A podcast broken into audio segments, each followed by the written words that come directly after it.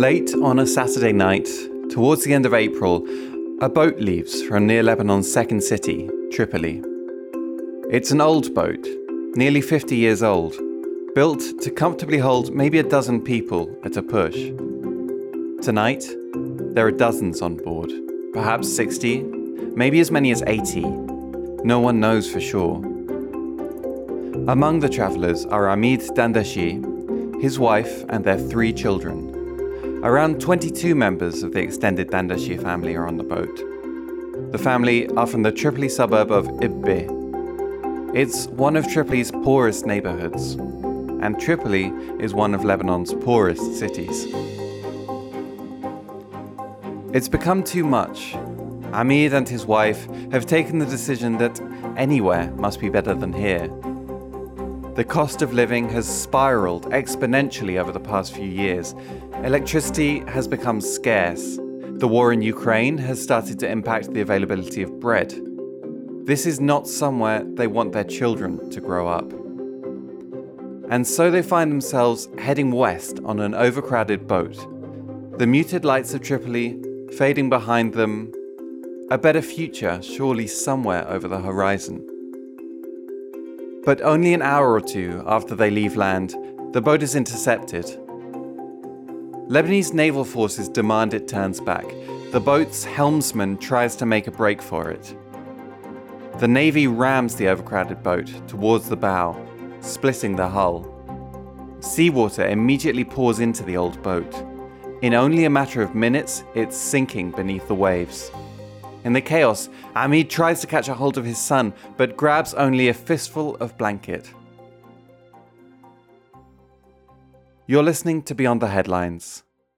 I'm your host, Finbar Anderson, and in this week's episode, we're looking at the story of a tragic shipwreck off the coast of Tripoli and how it's an all too familiar fate for thousands of people trying to reach a better life in Europe. A hot sun beats down on Amid Dandachi. He's a powerfully built man, but he sits crumpled and forlorn on the ground outside the entrance to Tripoli's port. Amid and his wife, along with Amid's brother, have spent the past few days burying their family members who died in the tragedy.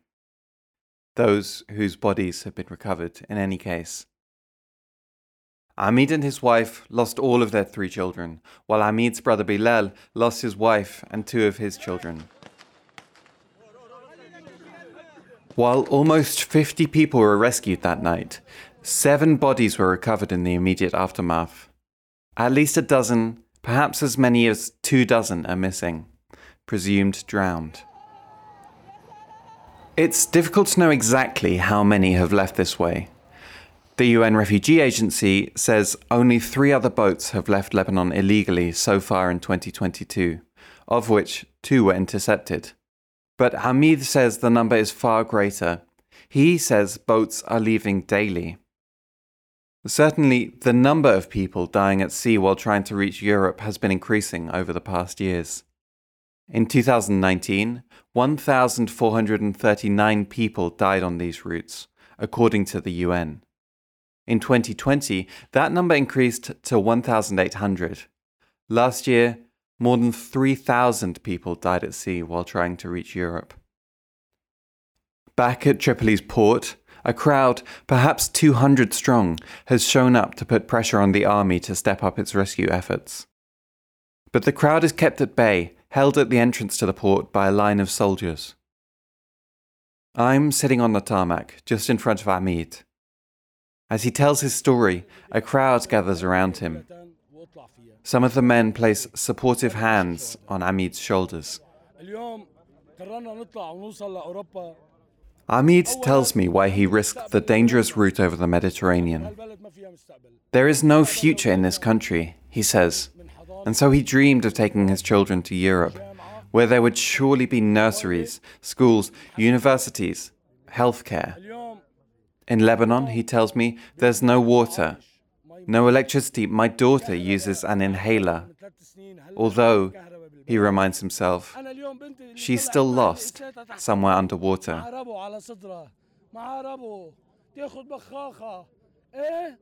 Everyone you see is living in misery, Amid says. They're in extreme pain.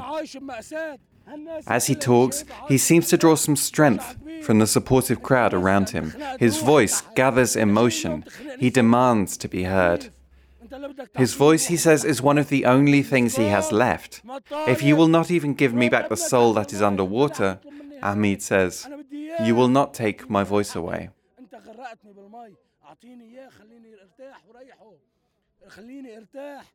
I am dying a thousand times each day, Ahmed says. I wake up every morning not knowing how I wake up. I was used to having my kids around. Now I wake up and I see the whole world dark in my eyes. As he speaks, Amid's words spark a reaction in the crowd around him. Some of the men cannot hold back their own tears. I surrendered myself to the water, but God kept pulling me up, he cries. Why didn't you let me die? It's okay. Let me die. Amid lets himself get swept away in his own emotions. My son, he sobs. He was hoping to live on a farm in Holland. He wanted to raise chickens. The crowd eventually swallows Amid up, trying to console him. I step away, and on the edge of the crowd, I notice a young man with a bald head and a long, straight beard, wearing a camouflage t shirt. I've seen him before. Mohammed Abrash is a Tripoli native. His name is tagged on walls around the city, on the corners of the murals he's painted. I first met him during Lebanon's 2019 uprisings, when he was painting an abandoned building in Tripoli's An-Noor Square in the colours of the Lebanese flag. It was a bold, optimistic statement about a city hoping to transform itself. While he painted during the day, the square would fill up with excited protesters until by the evenings it was a mass of energy. Tripolitans seemed to be throwing off the image bestowed on the city the image of an impoverished, neglected Tripoli ridden with crime. Abrash and his fellow Tripolitans were reclaiming the city as vibrant, optimistic, full of potential. The city earned the nickname the Bride of the Revolution. That seems a long time ago now. Abrash watches on as the crowd confronts the seemingly indifferent army recruits lined up in front of them. He's planning to leave Lebanon, he says, just as soon as he finishes his studies. With his skills, his degree, and the little money he's saved up, he might be able to get a visa out of here. But he understands why people without any of those choose the more dangerous route. So the people cannot wait, and there are no electricity, uh, the food, uh, nobody can uh, can bring it because uh, there are uh, a big number to buy it. And uh, the hospital is so bad and there are no no education good no good education.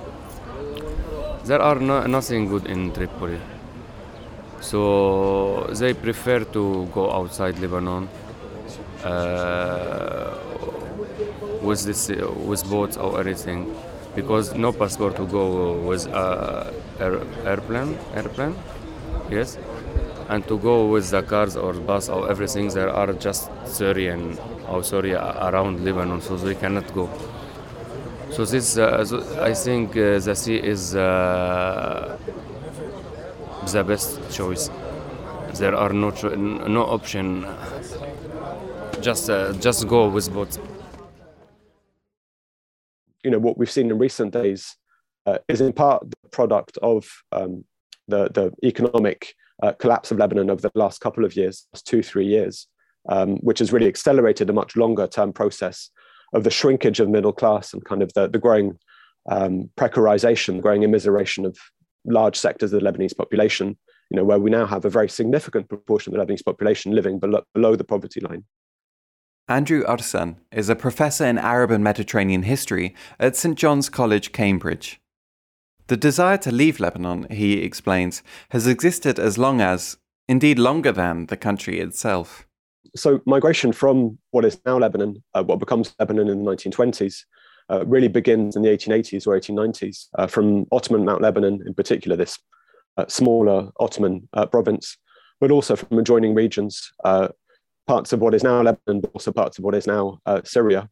Uh, and that migration, that those waves of migration that begin in the 1890s and really pick up speed uh, over the course of two decades and into the, the First World War, and they're brought to a stop by the First World War, uh, really um, head predominantly towards uh, North and South America, towards the United States, but also towards Brazil, Argentina, uh, Mexico, uh, parts of the Caribbean, and also to a smaller extent towards West Africa. And so, really, all along from the beginning, you see this interaction of local factors very specific to Lebanon and to Lebanon's uh, economic fortunes, uh, waxing and waning economic fortunes, uh, but also um, you know the, the, the combination of that with global factors, um, you know with with the fortunes of the global economy, uh, with the rise of particular uh, economies, you know the, the the pull factors of you know the, the growth of the U.S. economy in the late 19th century or of the Gulf economy, uh, the Arabian Peninsula economies and the from the 60s and 70s onwards. Um, and a pattern becoming established of uh, people thinking of migration as a viable uh, and meaningful economic uh, strategy, you know, a way to a way to, to achieve social mobility and to achieve better standards of living, um, you know, between generations. In fact, it's this early period of migration that Arsan considers to have most in common with what happened in Tripoli. So what I'm trying to say is that, you know, up until relatively recently, um, migration uh, would have worked through relatively conventional means, people trying to secure you know, visas to Canada, to Sweden, to wherever it might be, um, and then traveling by plane, you know, through uh, very standard uh, channels. Um, 100 years ago or, or, more, 120 years ago, migration would have involved uh, the kinds of illicit networks of what we now call people smugglers.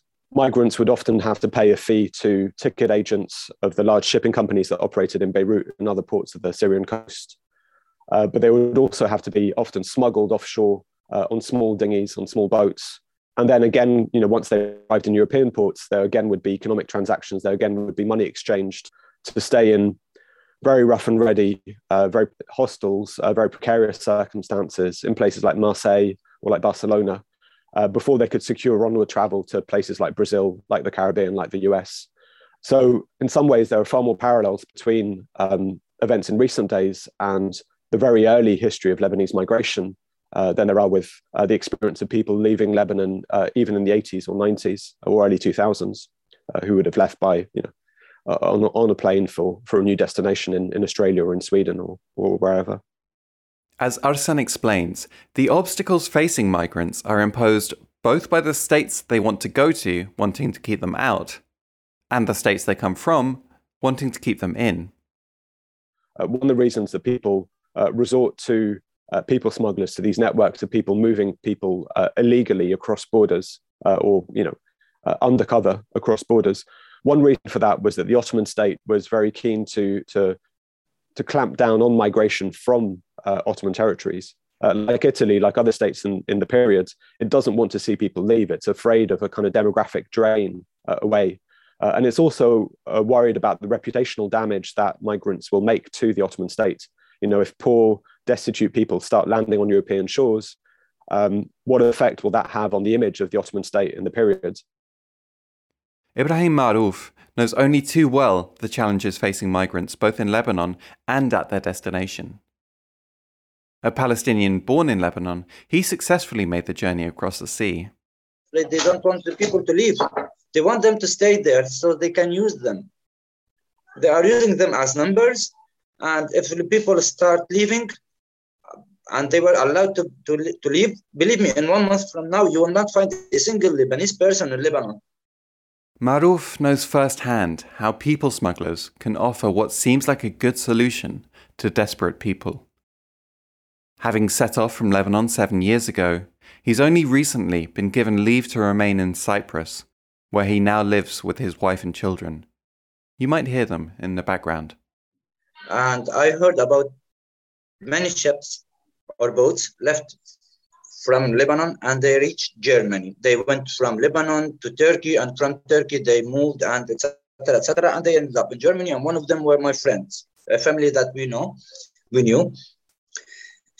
But I wasn't willing to do it uh, uh, until the very end. She was the smuggler, and uh, she came to our house because she was a friend of our of us or our friend. I, I didn't knew that she was the smuggler. I never knew that she was a smuggler. She was just a friend and a neighbor.